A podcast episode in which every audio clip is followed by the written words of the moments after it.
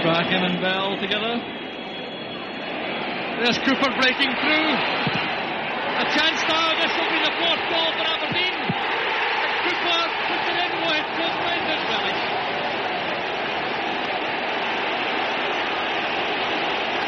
Well, suddenly it's become a rout. Of course, when things are going wrong against you, you don't get the breaks of the ball. Cooper in with Stewart.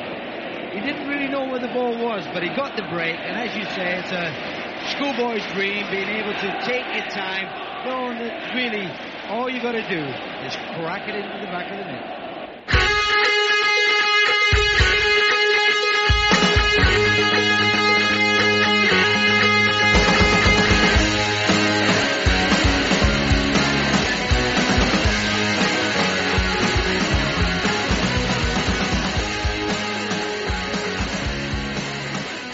Hello and welcome to the Here We Go podcast.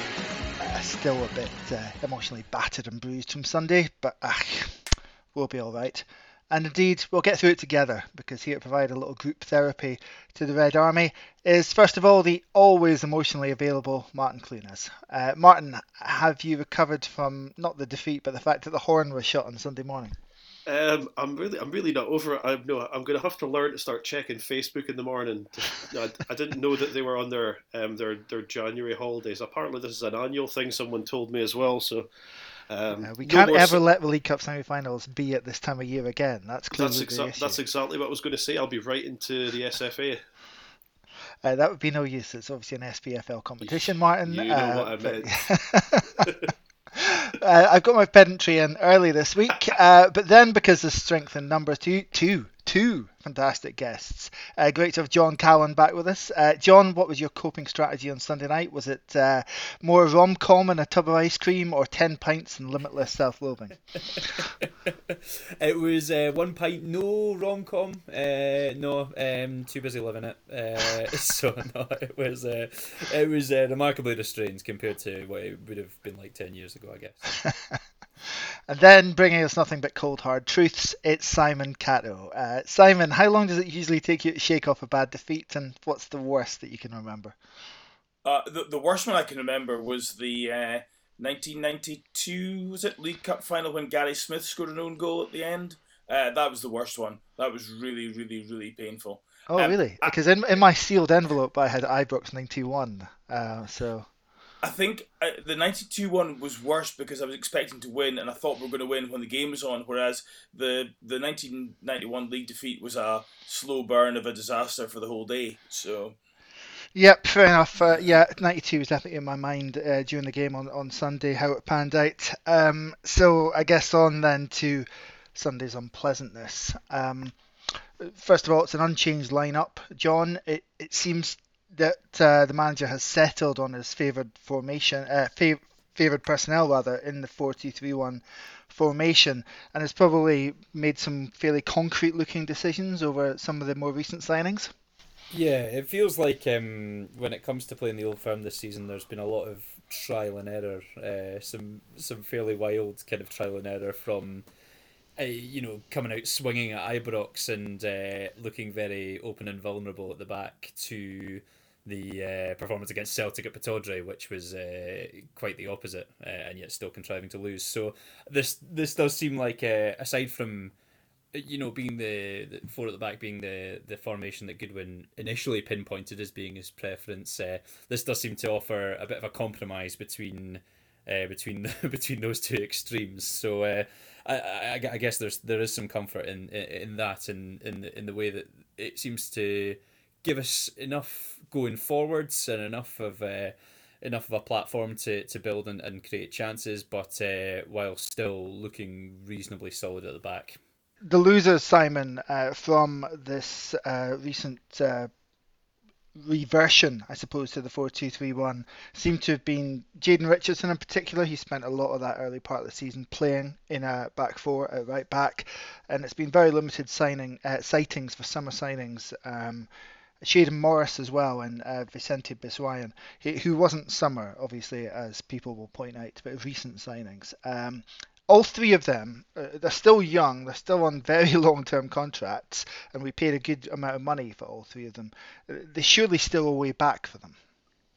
Well, uh, uh, to start with, I think we can all agree that signing Shinnie was a, a essential move. You know, probably as good a signing as we could conceivably have made, and that will reduce opportunities for others in the team. There's no question of that. So uh, Connor Barron is imme- is immediately one who will suffer a little bit from that as well. But um, so I, I don't think any of us would argue that that was doing the wrong thing, and I think probably having Shinnie and Ramadani as the two in in midfield, uh, m- many of us were shouting for McCrorie to be in that role before we got Shinnie. So that seems to me to be you know entirely sensible.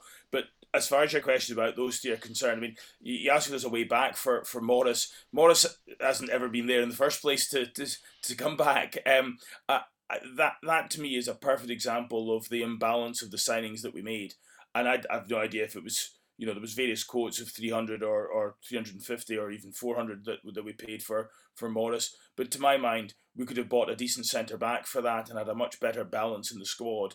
And signing Morris when we already had uh, Besuijen who can't get a game. We've got Ryan Duncan uh, coming through. There was Kennedy as well. So many players competition for that space. I Morris wasn't in the 18. I see that um, got into the squad ahead of him. Presumably, had only barely just met the rest of the squad. I would think that if I was Morris, I'd be looking to try and get on loan somewhere in England to get some game time because I can't see unless we have a serious run of injuries, and we we may have one at the moment, but unless there is a big run of injuries, I can't see how he's ever going to get a game, and I, I regard that as a pretty much a pointless signing. Um, the other two I've got a bit more hope for. Um, Vinny is a good player. He's inconsistent, and there are, I think, in my mind at least, some question marks over his, his attitude. That may be unfair, but I I, I think um, you know I, I, the the the episode at at um, Christmas time where he was allowed to go back to, to Holland rather than take part in some important fixtures that seemed a bit of a strange one to me as well. However, good assist for the goal for Duk against St Johnstone, and he does have, you know, in, in a tricky game with against a packed defence, he does have skill to, un, to unlock. So he, to me, is one where if we need a big squad, you know, Duk looks like he's potentially injured. Um, he also looks like he can't really last 90 minutes, to, to, to be honest, uh, for all the positives about him. So I think there is an opportunity for Besuijen to get a game, but he's really going to have to grab his chance. Um, Richardson, uh, I, I am more positive about Richardson than quite a number of other Aberdeen fans, and I think you know they've mentioned before that I was at the away game at, at Livingston where Richardson got terrible abuse from some of the fans there. He is a very athletic um, specimen. He's got a lot of pace. Um, I think he needs some coaching. He lacks finesse. I think defensively he can be a bit suspect. But I think again, there's an opportunity for him. Uh, you know, when we go on to talk about the game, I, I think he would have been a sensible substitution for us when we were down to, to ten men, but we didn't we didn't take up. So I think Richardson will get another another chance, and I think Vinny will get another chance. I think Morris uh, should probably cut his losses, or we should cut our losses on him, and he should cut his losses on us. Martin, we've had we did the kind of build up podcast on Graeme Shinnie when he was announced as returning. I, I think it's fair to say it was a successful first game back, certainly against against St Johnstone. Um, reminded us of what we've been missing really in that uh, in that midfield role. I think he gave the sort of performance that other people have been telling me that uh, Ramadani have, has been displaying this season, which has not really been the case. Um, it felt like the team had an actual heartbeat for the first time this season rather than just a collection of individuals. It felt like Shinnie was. Uh, there was a wonderful phrase. Um, I don't know whether it was uh, Ten Hag himself who used it about Casemiro for Man United. The the cement between the bricks, and I feel that Graeme Shinnie is that for for this Aberdeen team, or it can become that for this Aberdeen team. Yeah, I think that's a really a really good way to describe it. I mean, you know, Simon obviously was talking about someone like um, someone like Richardson there. Um, Richardson is a young player who needs experienced heads around him.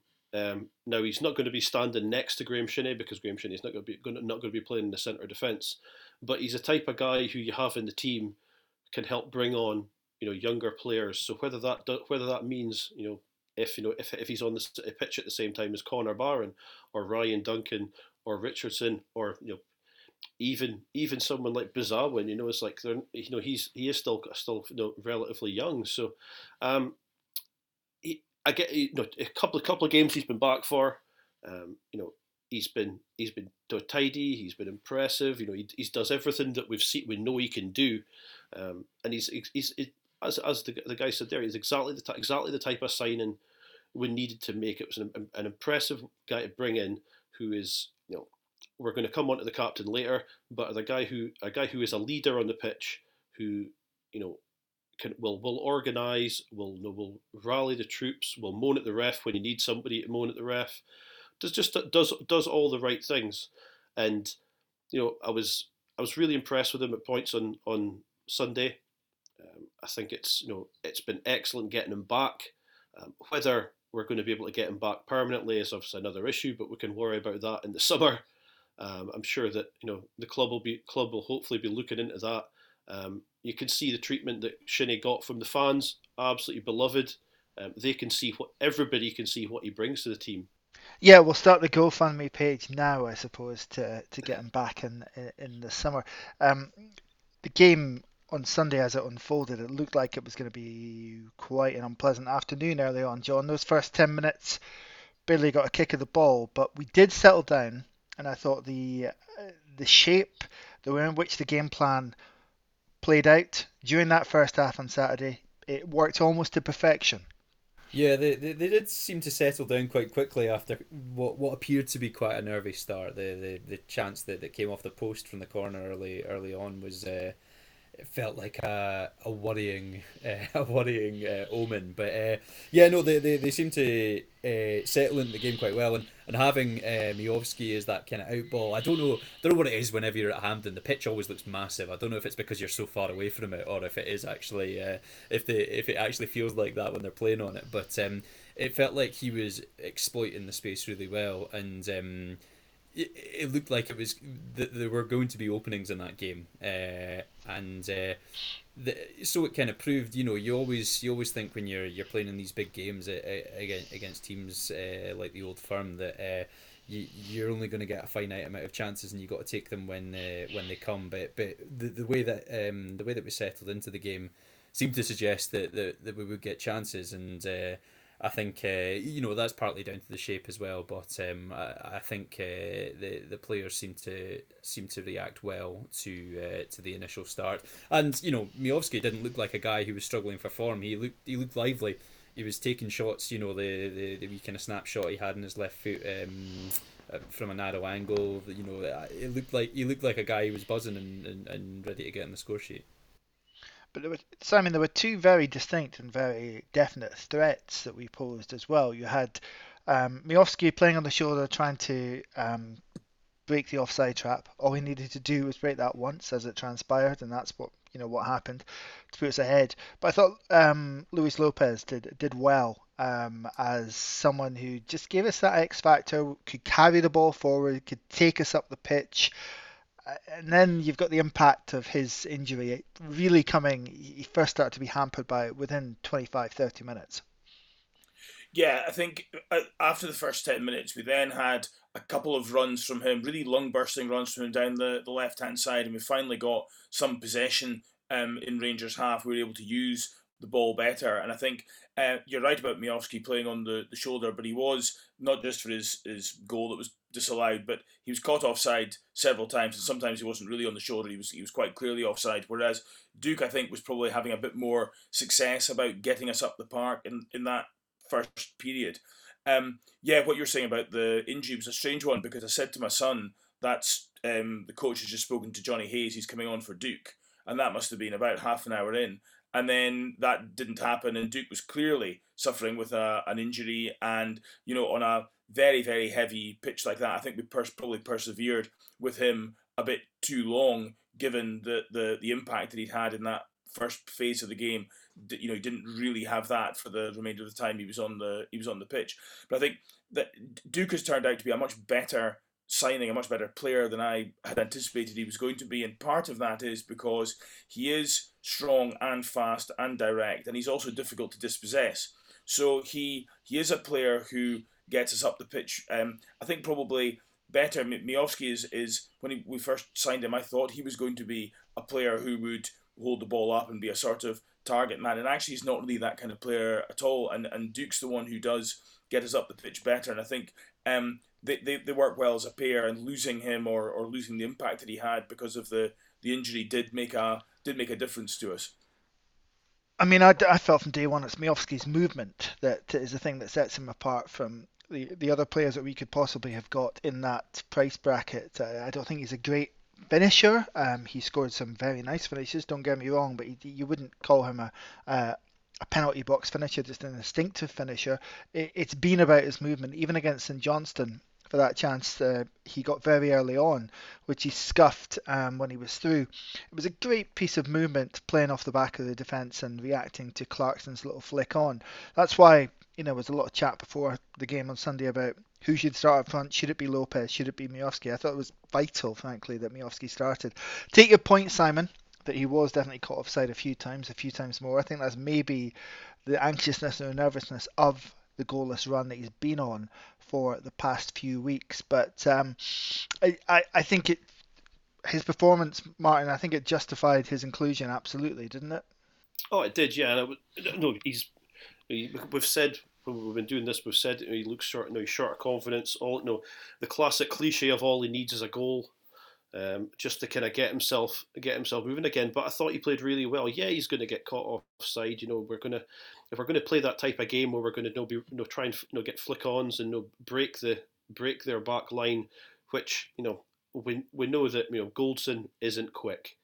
We know they can we know they can be exposed in that way. So you know, trying to trying to do that sort of thing, um, and it, you know, it no, it, like you say, Richard, it worked. We needed it to work one time um, to get the to get for the first goal, and and that's exactly what we managed to do. But I was no, there was no there's no question really that you know he should be starting. Um, you know, you you want if you're going to be playing, you know, I think you know having Duk, you know, helping him, you know, maybe assisting, you know, running off of him is great, but he's the he's he's the man at the moment. Um, you know, he's clearly Goodwin. Goodwin's got him here. He's he's wanting him to be, you know, his main man up front, and so you, you, you go you go with him, and you have you know you have Duk helping him. Maybe if um, you know only surmising, but um, maybe you know that I'm sure that they knew that um, Duk wasn't going to be able to last 90 minutes. So you have you, you have him on there with Miovski just basically to say pretty much you know give me give him as long as you can. Um, and I was really surprised that he lasted as long as he did. It was it was about an hour I think he came off came off in. Um, and yeah, like like Simon was saying there, we you know it was it was looking you know 25 30 minutes. It was looking like he was going to have to come off and he was struggling. But he just you know Duk he just kept giving us though these runs getting through you know getting through the men. Um, you know the pitch what the pitch obviously didn't help him as well. You know he was getting the ball caught on his feet a few times with the pitch but he was but he was doing well and he and, and him and him and Miovski really worked worked well together for the hour that they were both on the pitch together. The other part of the, the sort of uh, three pronged main attackers, you've got Clarkson trying to connect a bit more with the midfield, Matty Kennedy, and um, it was his quick thinking that was really the heart of the goal that we scored that put us ahead in that first half, and. Um, uh, there was confusion, pure confusion, John, wasn't there? And it's just really, really quick thinking by Matty Kennedy to just see the situation develop and take advantage like he did, and then great execution with a cross. Although I'm not entirely convinced he wasn't trying to get it through to Lopes. yeah, quite possibly. I think. Uh the for all that we've we've seen guys fall out of favour, like you know we were talking about Besuijen and Morris earlier. I think uh, Matty Kennedy's obviously taken advantage of that to a certain extent, and he's clearly become a firm favourite of Goodwin because uh, he's. Uh, I, I think a lot of that's down to his energy, down to his work rate. I mean, he's him and Johnny Hayes are starting to starting to resemble each other more and more in the way they play because they they they've both got that kind of industry with uh, with a wee bit of guile to go with it as well. But um, you know you know you're going to get a shift from them at the moment, and uh, I think uh, Kennedy's he's, he's a smart player as well. He's um, he, he is good at finding space and he, he does have a wee bit of trickery on him and he's uh, I, I think he's uh, he's proved himself to be a, a worthy inclusion in, in our sort of strongest eleven at the moment. So uh, and yeah, really quick thinking with the goal. Obviously, uh, you, you could see that um, Miovski being in the offside position meant that it caused a wee bit of confusion, and it was just that moment momentary lapse that uh, allowed him to. Uh, to come through and um, put it across. So no, I, it, it looked like a very well taken goal, and uh, yeah, I think uh, Kennedy deserves a, a, huge amount of credit for that.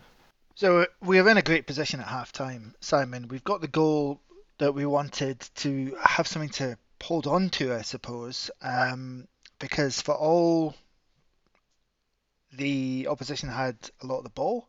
It felt like fairly similar to the cup games we won against them under Derek McInnes, in that they weren't really finding the, the penetrating final balls. They were being quite ponderous on it.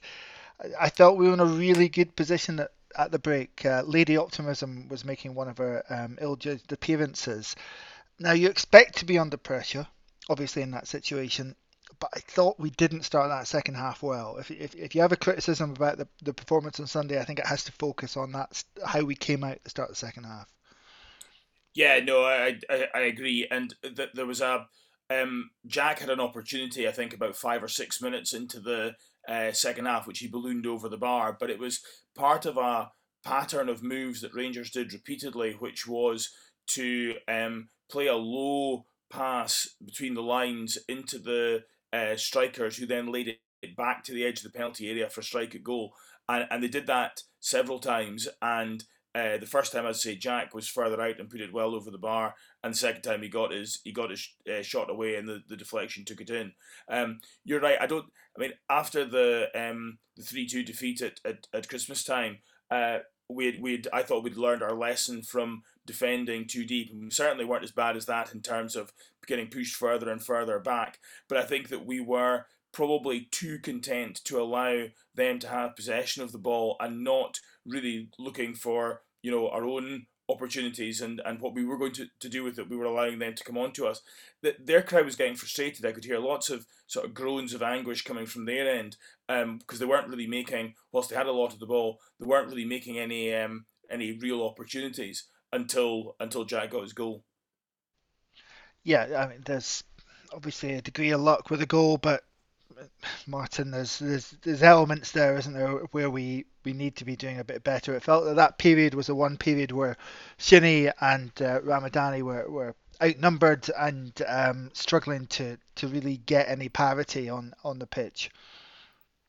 Yeah, I mean, we were we were because we just seemed to we just seemed to drop really deep, and we weren't we weren't, weren't no we weren't pressing them trying to get the get the ball off them. We're just allowing them to have it, and they were they were putting us under so much so much pressure, and it's it's difficult because then you've got Ramadani and Shinnie, you know, they're you know, they're running about. Obviously, it's easier when you it's easier when you have the ball to make the ball do the running for you.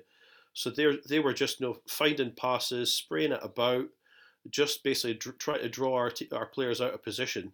Um, and when we allowed allowed that to happen, you know, um, I'm not saying that you know you want to just go into them, you know, somewhere on the halfway line and you know, snap one of them and stop the game, and, and try and reset. But we, d- we didn't seem to do anything for that spell to to try and try and nullify them. And it's just we allowed them to have the ball and we allowed them to have it too long, and then you know it comes from it comes from that. You know, the, you know they could have been stopped. You know, the, the move that led to the goal.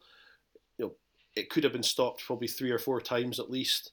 Um, and then you know something that we, you, you know everybody says you know you just you want to have a shot from shot from distance or and that and that type of pitch in that type of conditions when the ball pitch is going to be slippery and all that.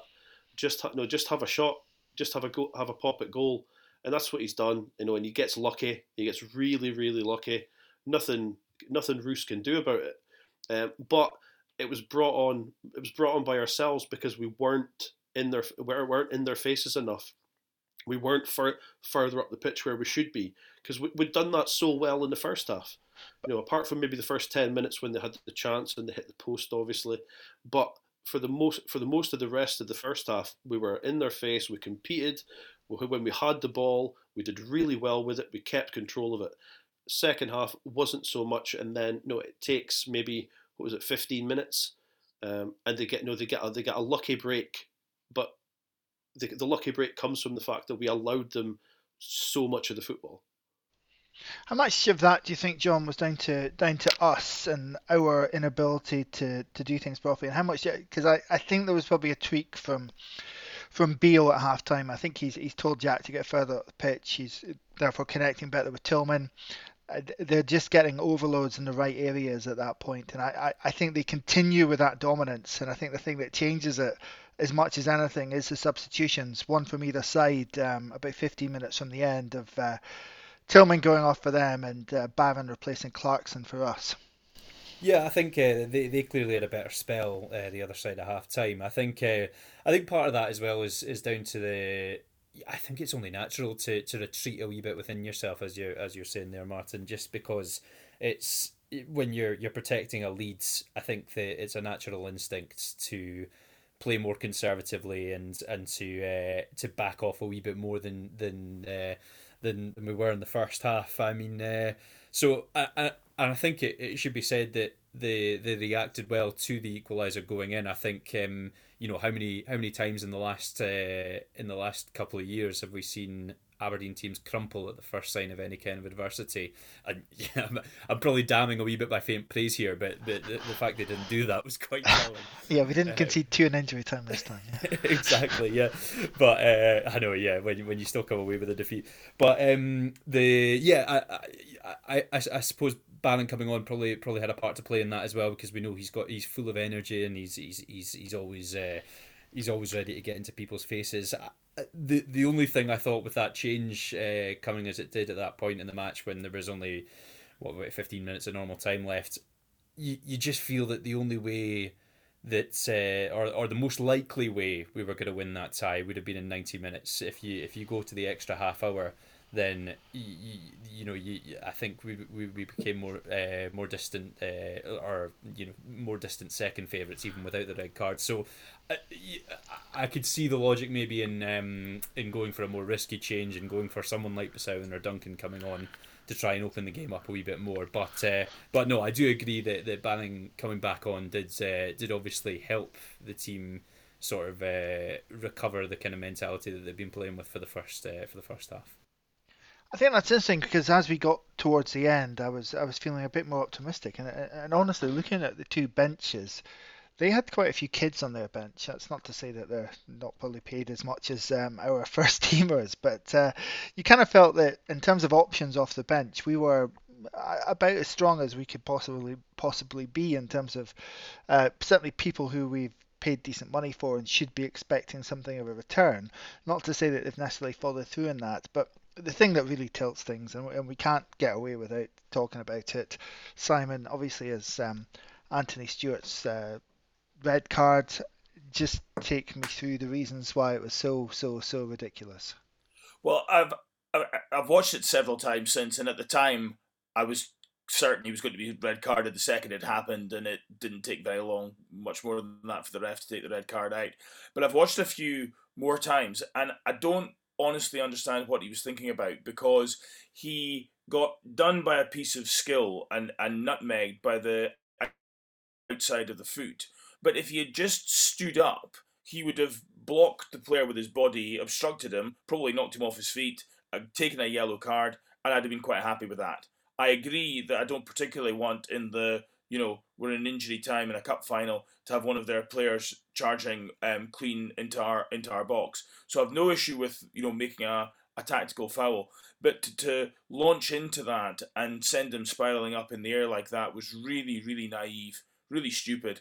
Um, so I, I don't really have I, I don't see any sort of mitigating factors for him at all. To be perfectly honest, um, it was just uh, a, a complete brainstorm, and you know at that time, you know he knew that we were heading for extra time. Everyone needs to be on the pitch. You know, I was that there had been a spell of having you know there hadn't been many bookings in the game to begin with, and then suddenly there were one or two there were one or two players looking a bit rattled um, McCrorie got booked for a bad tackle. Ramadani was looking uh, upset and uh, from time to time, and it just needed calm head. And so for the captain to go and do something stupid like that, absolute absolute madness.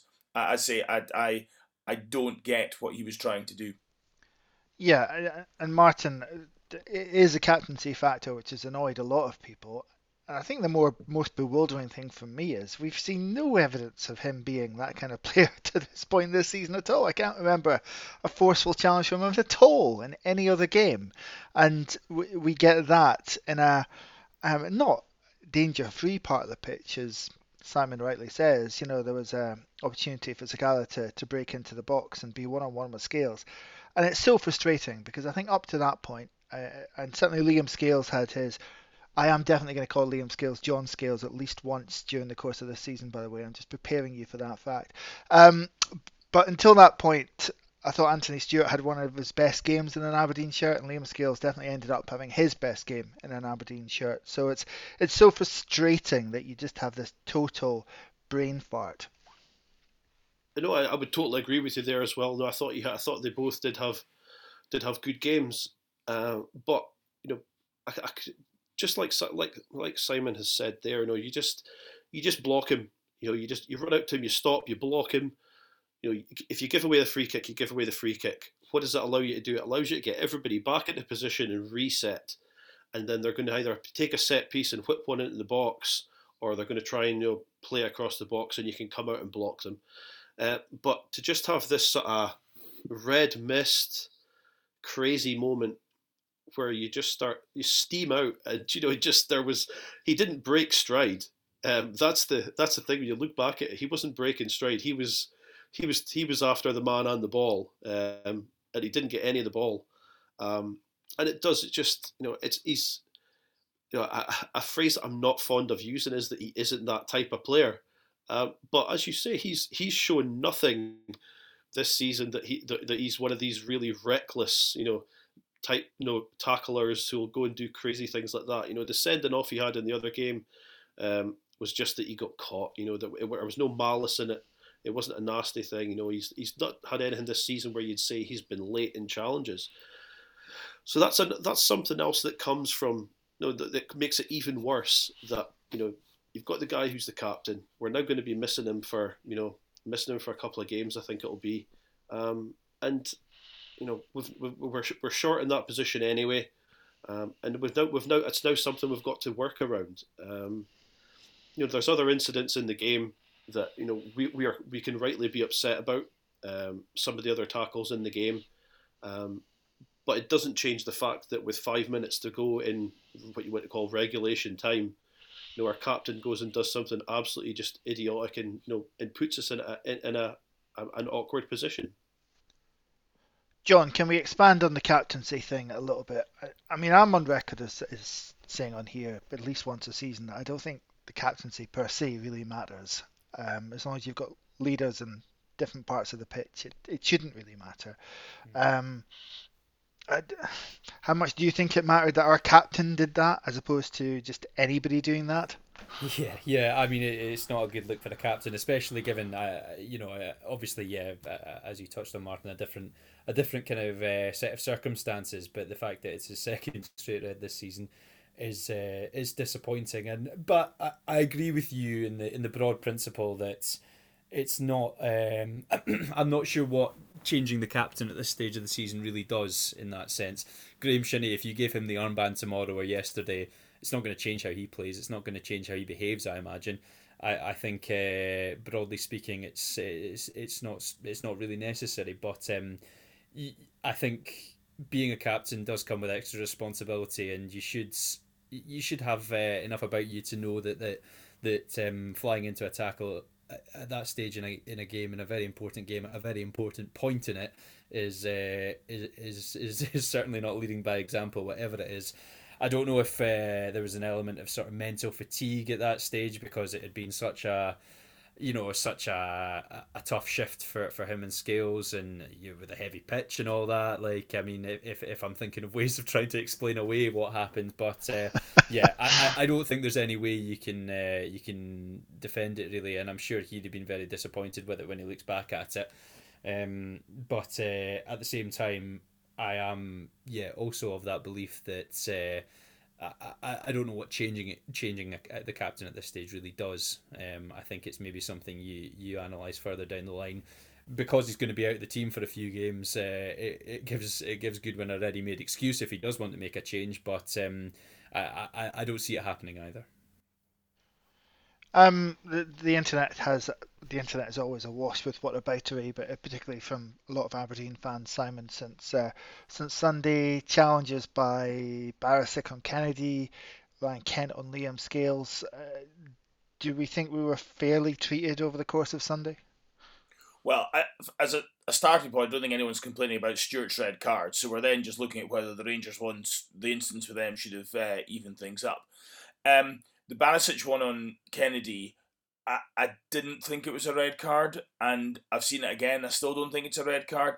It it's it's arguable because it's a transition situation where we have won the ball back and Kennedy is transitioning into attack, and there was, I think, a sort of one of these FIFA um, uh, um, tablets from the mount that said that if you fouled a player in that situation, then you would get a yellow card, even if it was just a tactical foul, if you like.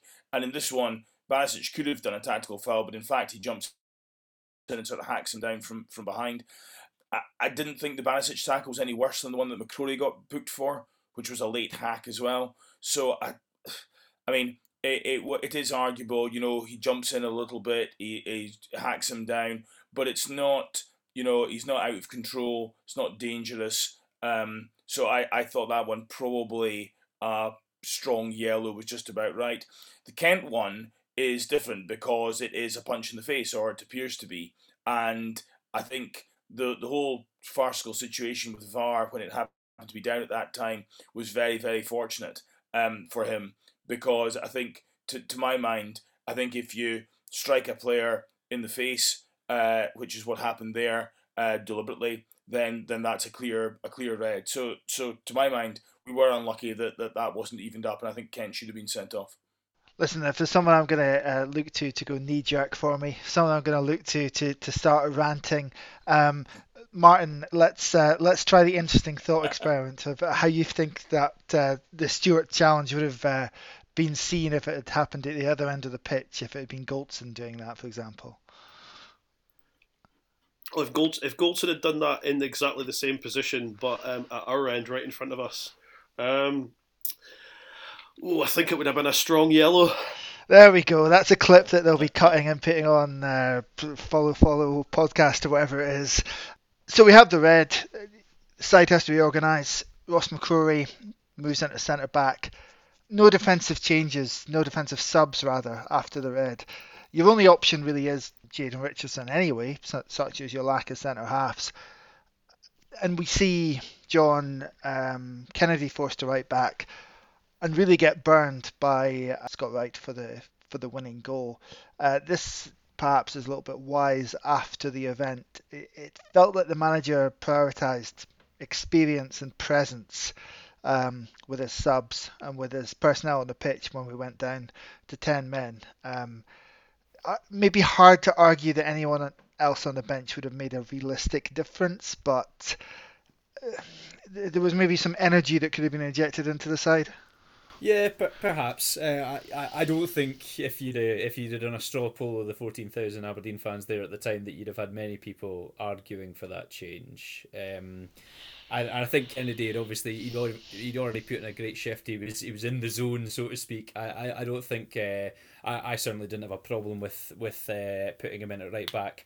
And bear in mind, you know, chances are you're you're gonna have to find another goal from somewhere, even before uh, the the second went in. Uh, the the you know it's it's it's a long half hour with heavy legs. The chances are we're gonna need a goal from somewhere. So I don't think uh, I don't think it's um, putting Kennedy in that in that deeper position and, and giving him a chance to to uh, to make runs from deep um, was is not a bad idea. We know he's capable of it. Okay, yeah, like you say, he is caught a wee bit short for the for the winner, but um, I don't think. Uh, I, I don't think it was uh, a decision that um, many would have argued with at the time. You could maybe argue with uh, after the event, but you know Richardson's has his difficulties defensively this season as well. So I don't think it's necessarily it necessarily would have solved that problem. So um, I, I, I didn't I certainly didn't have a problem with it. Simon, I, I recall after the 2017 Cup final, you know, obviously absolutely heartbroken at how that had ended, but feeling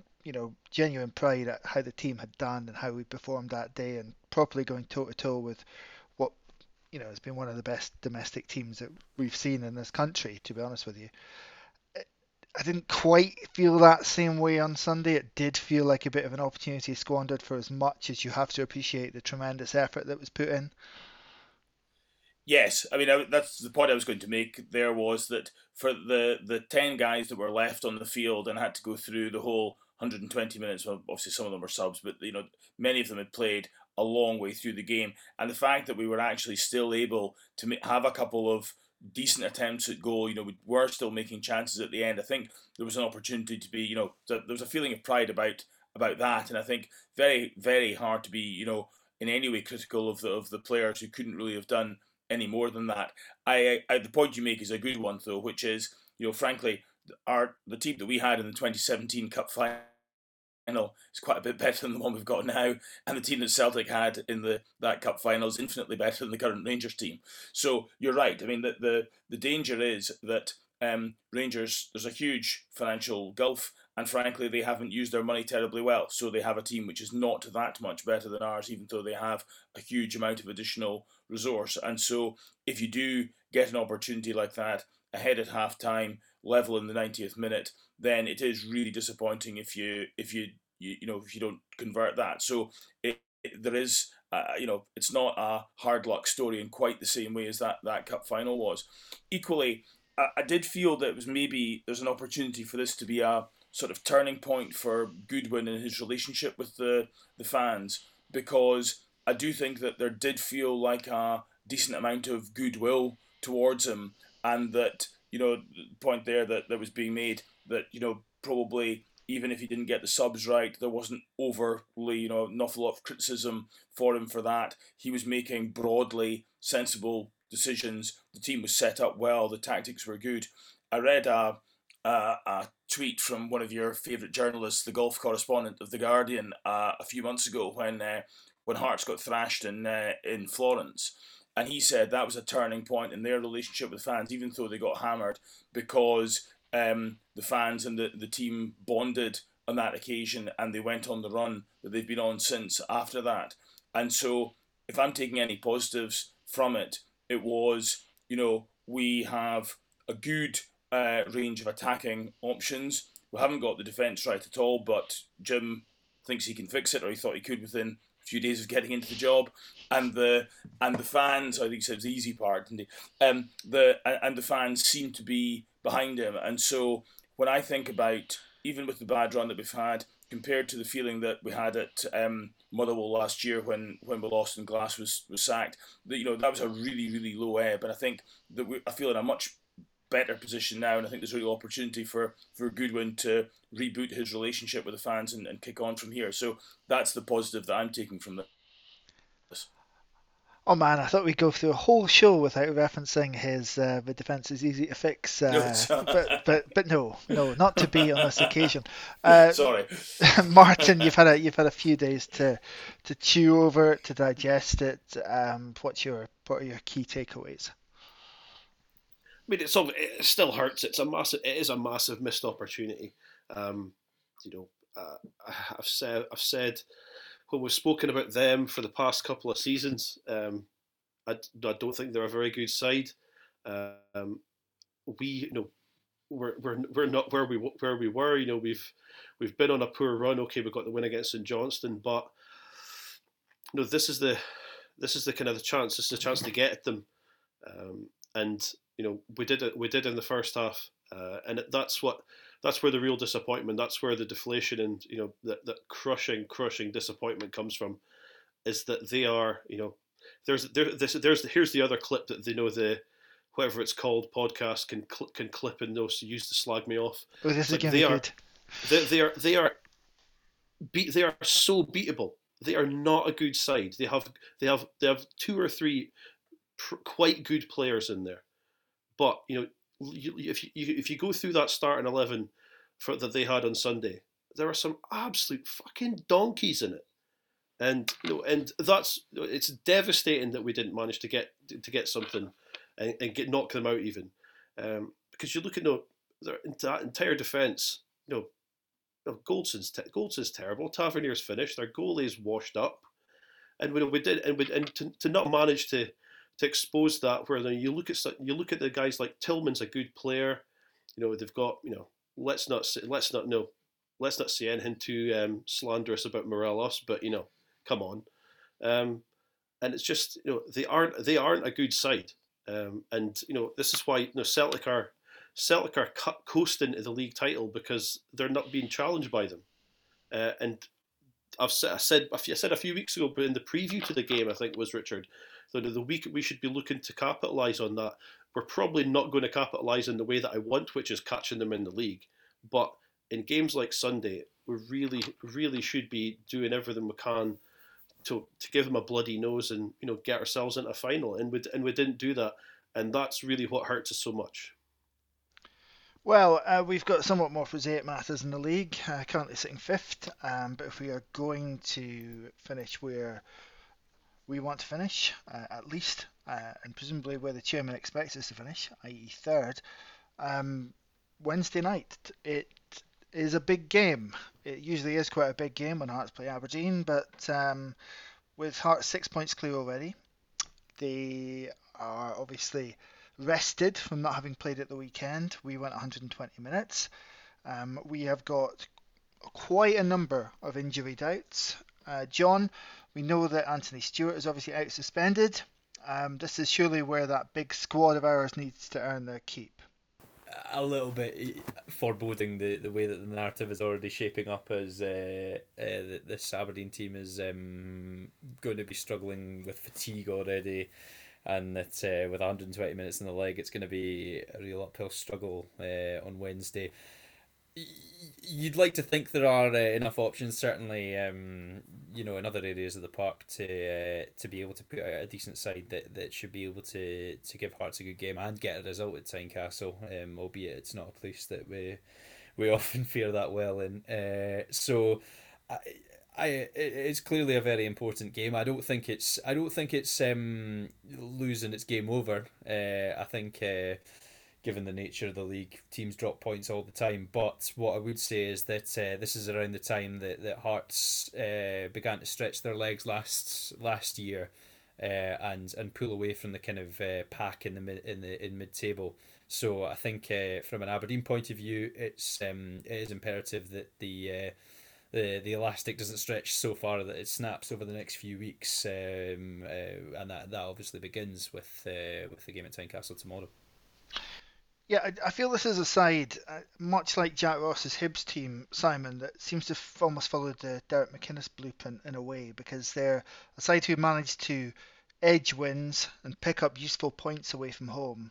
Um, even sometimes when they're second best. I think the recent double header they had with St Mirren's a good example of that. I think you know, on the basis of the the passage of those games, they, they might have been fortunate to pick up one, maybe two points, and but they come away with a, a win at Tynecastle and a draw away from home. Um, they've obviously got got into a very good habit of winning games. That's a that that's a great habit to get into. One I'd dearly like us to get back to. Uh, one obviously nurtured uh, during their most recent of their many, many, many excursions down to the championships. Um, now they still have some lingering injury issues. They're better now than when we faced them earlier in the season.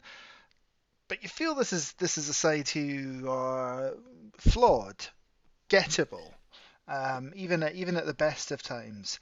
Um, do you feel that the Aberdeen manager and the Aberdeen squad believe that they can actually go down and win, though? Well, I think we need to have the same approach that we had at least after the first ten minutes on uh, on Sunday, because I think if we go there and try and sit in and, and allow them to come on to us, then we're taking a terrible risk.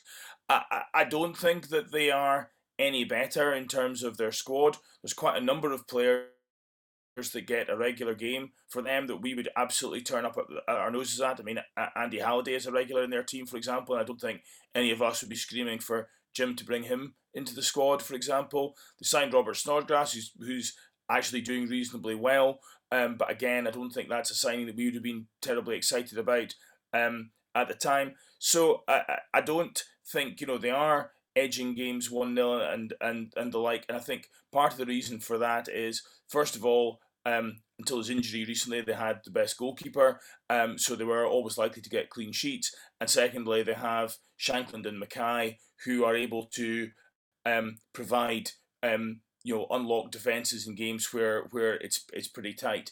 And those are the guys that make make the difference. And again, Shankland was somebody I never thought was any use at all when he was with us. I appreciate he's an older, more experienced player, has had good transfers and is doing quite well this season. But again, You know, would I swap him for Duk or Miovski? Absolutely not. So when I'm looking at our squad, I don't think we should be going down there and thinking, "Gosh, they're they're a tremendous team and they're they're much better." What what Hearts teams always do, whether it's um, Robbie Neilson or Craig Levein or whoever, they are big, physical, difficult to play against. So you know it's not going to be glorious creative football or anything like that. They get the ball forward quickly and they're they're aggressive, and we're going to have to be equally aggressive and competitive and, and match that. But beyond that, I don't think we. You know, I'm I'm not frightened about us going to to Tynecastle. I fully expect us to get a result.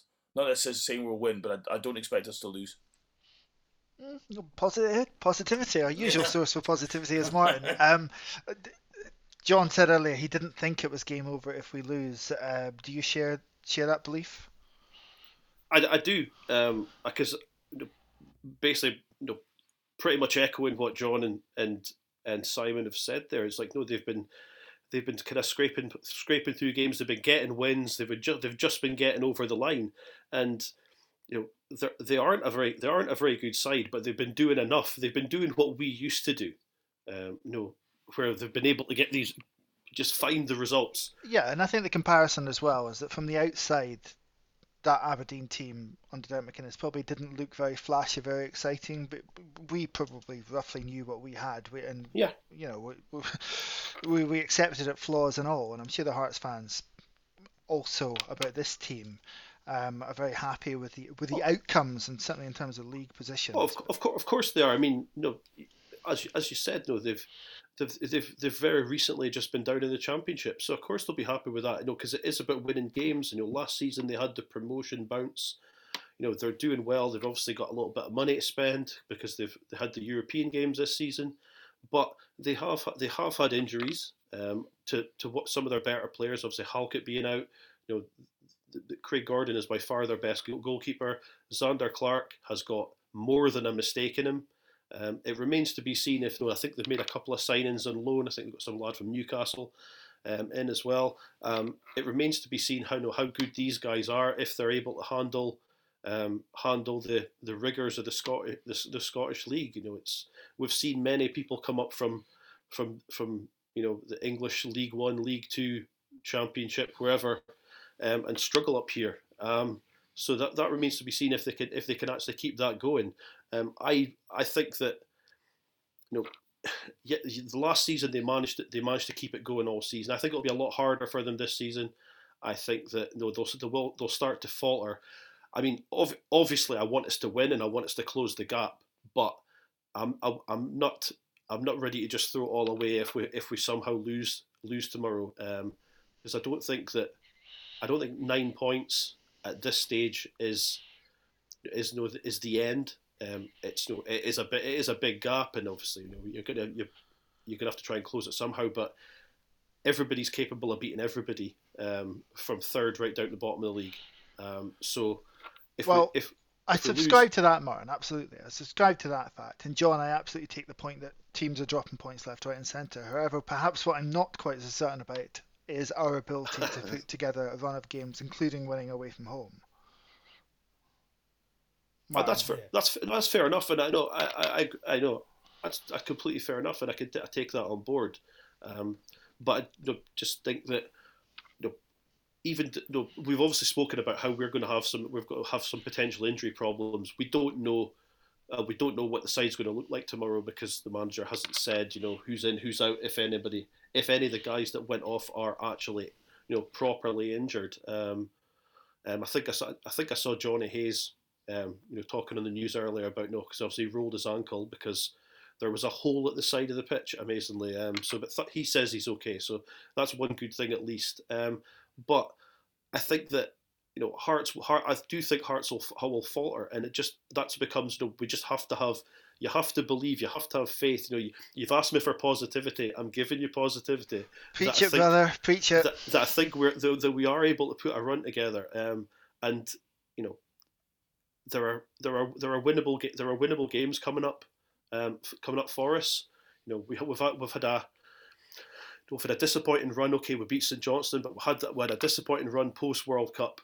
Um, this is this is a time now to start putting a decent run decent run together. Um, and Hearts are so catchable. There's there's none, you look at the other teams in the league, and none of them are special. I, I, I admit and I concede that we aren't exactly special either, but I think that we've got enough in us. As Simon was saying, you look at their squad. I wouldn't know. I wouldn't take I wouldn't take Shankland over any, any of our strikers. Um, you know because you know his his stats are very very well padded with penalties. Um, you know, I, I, I would I don't think there's many of their many of their team I would take ahead of any of ours. All right, well, talking about Tynecastle, uh, Tynecastle is the scene for our latest Northern Light moment. So let's go back to April the 29th, 1995. Uh, chastening season is looking as if it's going to come to an unthinkable end, as Aberdeen are bottom of the 10 team Premier League with three games remaining. Now, not just bottom, they're four points adrift in bottom spot, following a midweek defeat at Fir Park, coupled with Dundee United's win at Firhill against Partick Thistle. Opposition fans, and of course the West Coast press, licking their lips at the scale of the indignation and humiliation that was surely about to befall AFC in the coming weeks. Payback of sort for the apple cart upsetting years of the 80s, wasn't it? Roy Aitken's appointment as caretaker manager had produced a dead cat bounce of a victory over the now defunct Rangers before the catastrophe of Stenhousemuir a week later. Five points from this eight subsequent league games seemed to have pretty much sealed our fate. We needed snookers. But Hearts, well, Hearts were fairly forgiving opponents. They still weren't clear of relegation worries themselves. And the previous three league meetings with them that season had seen Aberdeen secure two wins, two of what had just been seven league wins in total up to that point. It was two seriously out of form and seriously underperforming teams that met at Tynecastle that day. The ground at that point had seen the first redevelopment it had had in about 50 years, in that they'd bolted plastic seats onto the away terrace at the Gorgie end.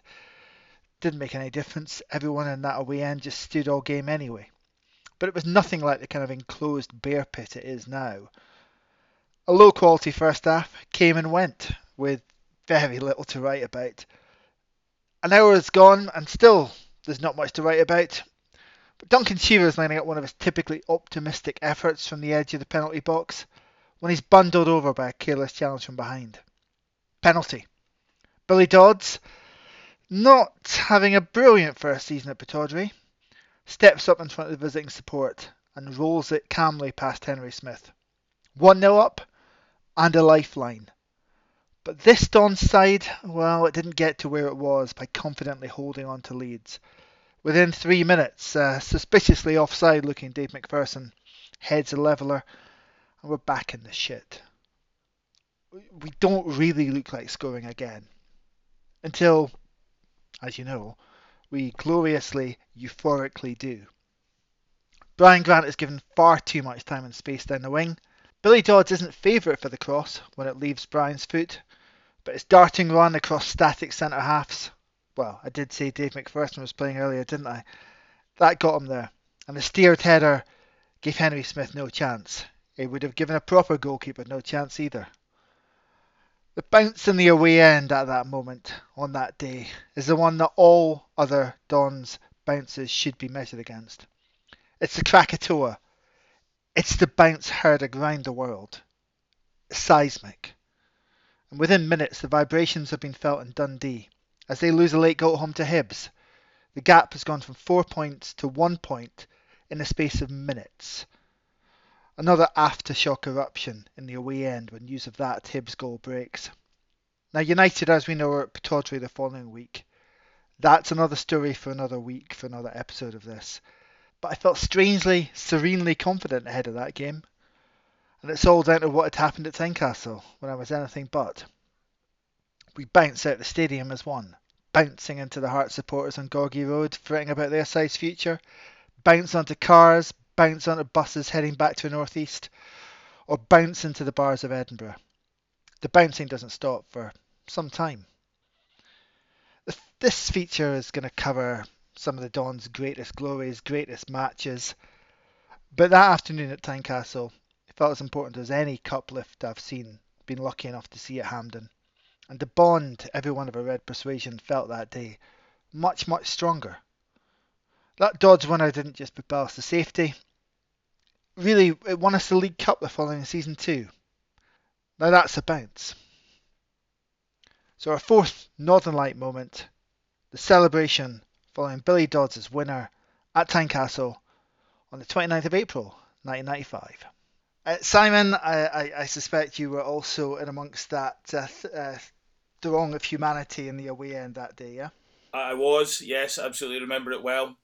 Um, remember that I remember a lot about that. It was in the the um, the the uncovered end, and uh, it was a very loud and boozy Aberdeen support that was there uh, that day. A lot of people in the ground very early. I remember that as well. Um, the uh, and weirdly the, the the blue and gold kit, which I think uh, uh, why we didn't have the red and they, they in white because it seemed to be a, a kit clash as uh, or my memory is that there was a bit of a, a kit clash in, in the game as well but uh, yeah the the uh, well you probably don't want to get straight to the, the winning goal but uh, a defeat that day would I think have definitively put us down um, so uh, yeah, there was a lot to yeah, play for. If, if the Dundee United result, Dundee United Hibs game had um, had ended differently, it could well have done. We could have gone down that day, absolutely. Yeah. Uh, and uh, you know, with five minutes to go, both games are drawn, and that prospect is still very much on the table. So it was that close. It really was that close, and uh, it, obviously it was drunken. I mean, it's usually drunken in Aberdeen away support on a Saturday afternoon, but this felt like uh, drinking at a wake, I suppose, uh, as much as anything. If we were going to go down, we were going to go down um, drunken. Um, so yeah, just uh, just one of the more memorable games, and what was a memorable run in. And we spoke about that unity at the full time whistle on Sunday, um, and I suppose uh, that also got me thinking about that run because that's one of the few times where even when things haven't been great, there has been that unity amongst the support and the team, and everybody has felt like they're pulling in the same direction. I mean, you know, it never lasts. Within a couple of weeks, couple of months, everyone's thinking everybody else is a wanker. But uh, I think those moments are, are pretty special and, and, to be cherished. And I don't think anyone that was around the club and around those games at that time was ever likely to forget them. And that one at Tynecastle was uh, particularly knife edge. Maybe doesn't compare to the week after at uh, which was just a a sensational afternoon from beginning to very very wee hours of Sunday morning. Um, but uh, but yeah, that afternoon at Tynecastle, critical importance, and Billy Dodds finally, finally, finally coming good that season. Well, well, that's what I was going to say. He he had missed crucial chances throughout the whole season. I remember a sitter at home to Hearts. I remember a sitter at home to Falkirk, absolute open goals, and then finally getting the two goals. And then I remember him jumping after scoring the second goal, jumping onto the fence and, and shaking it. And uh, a second booking would have been him sent off, and, and he didn't get it for some reason. So, um, but yeah, yeah that's, that's I've lots of that's memories right. of that day. So.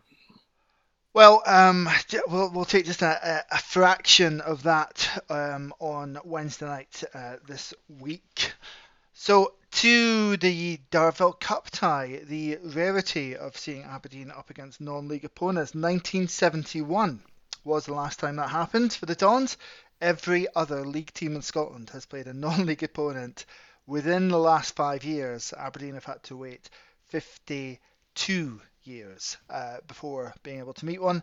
And uh, we have a trip to Recreation Park in deepest, darkest Ayrshire. First off, John, um, Darvel have spent a lot of money, put a lot of time and effort into bringing Recreation Park up to scratch, not just for the travelling supporters, but and this might be worth commenting on some of the things that have happened, but for the visiting media as well. Um, is it right that they get the option to play the game there?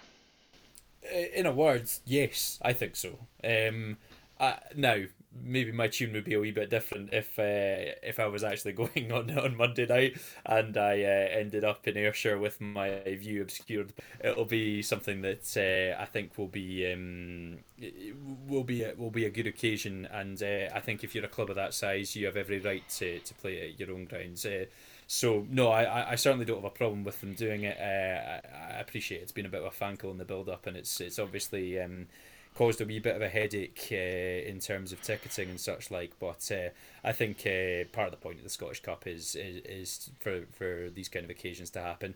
Now. I, I may well be uh, less uh, conciliatory if if we end up getting dumped out of the cup by them, but uh, that, that's my view at the moment. Yeah, well, equally, I'm okay, Jack. I'm six foot five. I'd be able to see whatever. Uh, and Simon, I think it has to be said that uh, some people moaning about stuff which is just the case at most lower league grounds. I mean, most lower league grounds don't necessarily have the steep terracing, particularly in like the bottom tier. Annan, for example, earlier this season was not a good view from the away end. People might have been able to be safely um, safely in that stadium, but they they didn't get a great view of the far end of the pitch just because there was no elevation. So at least at uh, Darvel you are getting that. My gripe with um, with the situation and the setup there is that um, they, they've erected a TV gantry behind the goal, which is going to actually mean that people standing on the terrace are going to have a hugely impacted view of the near goal because of this TV gantry. So it's prioritising the people watching at home on TV rather than the people paying good money to be there. Yes, I think you know, I, I've been to games. So I remember a game at, at Alloa Recreation Park there, and they, they had a very shallow, if there was any uh, elevation stand behind the goal as, as well. And I remember Aberdeen fans watching a game in absolutely terrible weather uh, there with no no roof or anything, and it was difficult to see. But so you know, part of that I dare say is kind of the the magic of the cup. However, um, you know, there are people who will travel from Aberdeen and back, will get home to Aberdeen, God knows how long it's going to take to get back from Darvel, to go all the way there and uh, be having stand behind a TV gantry and not be able to see anything at all, I think is is um, is poor. And to be honest, what I think they ought to do is is basically seal off an area. If there are areas behind the TV gantry where you simply can't see at all, then that needs to be roped off and, and they can't sell tickets for that area. I mean, I think stating the obvious, but you should only have tickets for areas where you can actually see the pitch or at least have a chance to, to, to see the pitch. Um, but in principle, you know, they've they've they've they've complied with the rules of the Scottish Cup. They've got as far as here. They've drawn us. If they choose to play the game at home, that I suspect that there are financial repercussions, or, or they could have probably um, rented a, a stadium elsewhere in, in Ayrshire and, and, and got a bigger crowd and got everyone in. They've chose not to do that. I have no issue with that whatsoever, but I do think if I was a fan coming down and not able to see, having come all the way from Aberdeen, I'd be pretty cheesed off. Yeah, Martin, it's um, absolutely the way it should be. Small team, drawn at home, they play at home. Um, rather than taking it to Kilmarnock where it just would have been flat. I think the Monday night obviously has taken a little bit out of it. Um, I think because of that, you know, I think the tickets we we've probably come close to selling out eventually. Certainly they weren't flying out the door today as I saw. Um, I should point out with regards to the TV gantries that, that that appears to have been the BBC's doing as opposed to the to the club's doing. Um, I don't know how much say they would have had in that, but um, it's still uh, to me that's the that is the disappointing aspect as opposed to um, anything which about the ground itself, which is just the ground. You know, you have to accept these things at, at lower level of football. It's not going to be um, your nice padded seat like I get at Pittodrie. Uh, about the game itself, if we can, Martin. Again, obviously they're a side that's used to winning most weeks. I just wonder if that might actually influence the way they try and set up against us. If they've got that confidence normally, might they be a little bit more on the front foot than uh, they might be otherwise? Potentially, yeah. I mean, you know, I don't think any of us are going to pretend to have seen any any of Darvel or much of Darvel this season out with um, maybe you know 25 seconds of Scottish Cup highlights. Um, but you know, you never know. I mean, like I say, you, like you say, they're used to winning games, so there may, there may be a bit more. You know, maybe a, not, I'm not saying I'm not going to be gung ho, but there may be a bit more open, a bit more attacking. They might want to play football. Um, so that, that will be interesting. I mean, you know, this is you know, this has been picked for television because let's be honest, though, this is the they're looking for a cup shock. This is the this is what the the the romance of the cup is all about. Um, you know, a, a, team like Aberdeen with our you know much storied history. You know, we've not, but we've not won the cup for a long time. Um, against you know the I think lowest the lowest ranked team left in the cup away at you know a very small awkward ground. Um, you know, this is you know this is this is exactly like say this is the romance, this is the magic of the cup.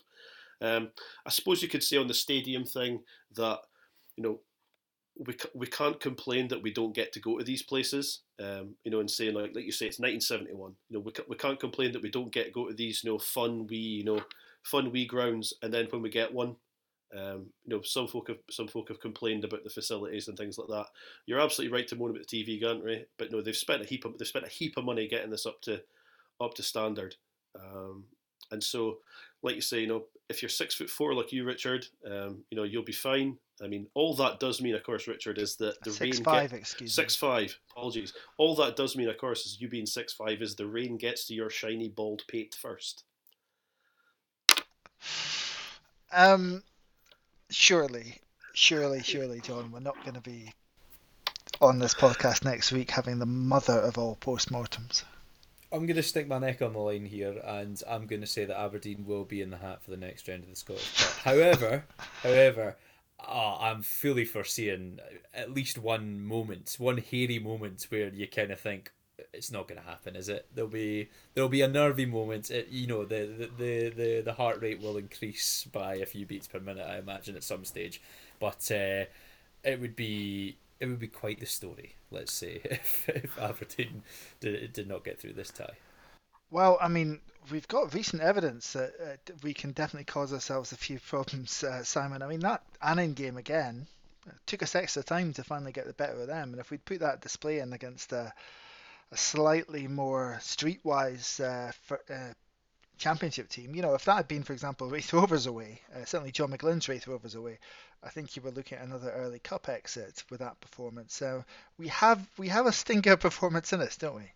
No, absolutely, and um, and and you know the, the old days of winning ties like this uh, seven or eight nil, I, I think are over. I remember Celtic playing East Kilbride a few years back and and only winning two 0 with two very late goals. So you know I, I I don't think this will be champagne stuff. I don't think we'll win four or five nil. I, I expect us to be you know to be solid and professional. Try and get ahead in the first half, so it's not we don't have what we ended up with at at, at Annan, where you know if you're only one goal ahead and uh, and that's come late, then you know they get confident, come up for a corner and get a goal, and suddenly it, it does become uh, frightening. But I, I don't think that will happen. But I don't think I, I, I think it'll be terrible entertainment to be perfectly honest. Uh, I think it'll be uh, I think be a really really poor game, and we'll win one or two nil, and that'll. You're be us. really selling this to a TV audience uh, next week, aren't you? I, Um, I, I think no neutrals will watch that. Um, I think uh, you underestimate the capacity for some people's uh, necessity to watch any TV that's on TV, any football that's on TV, not any TV that's on TV, because that makes no sense whatsoever. Uh, making very little sense with me tonight was uh, Mr. Martin Glennis. Martin, thank you as ever, Thank you, Richard. um, and helping bring us into the uh, region of sanity was uh, were Simon Catto. Thanks, Simon, Thanks very much. and uh, John Cowan. John, thank, Thank you. Thank Excellent. you. Cathartic as So- always. That was our podcast um, after a another emotionally fraught uh, visit to Hampden um, and another tough defeat to take. But yeah, maybe a, a moment where a bit of unity uh, provides a spark to the rest of the season. Here's hoping. Till next time, come on you guys.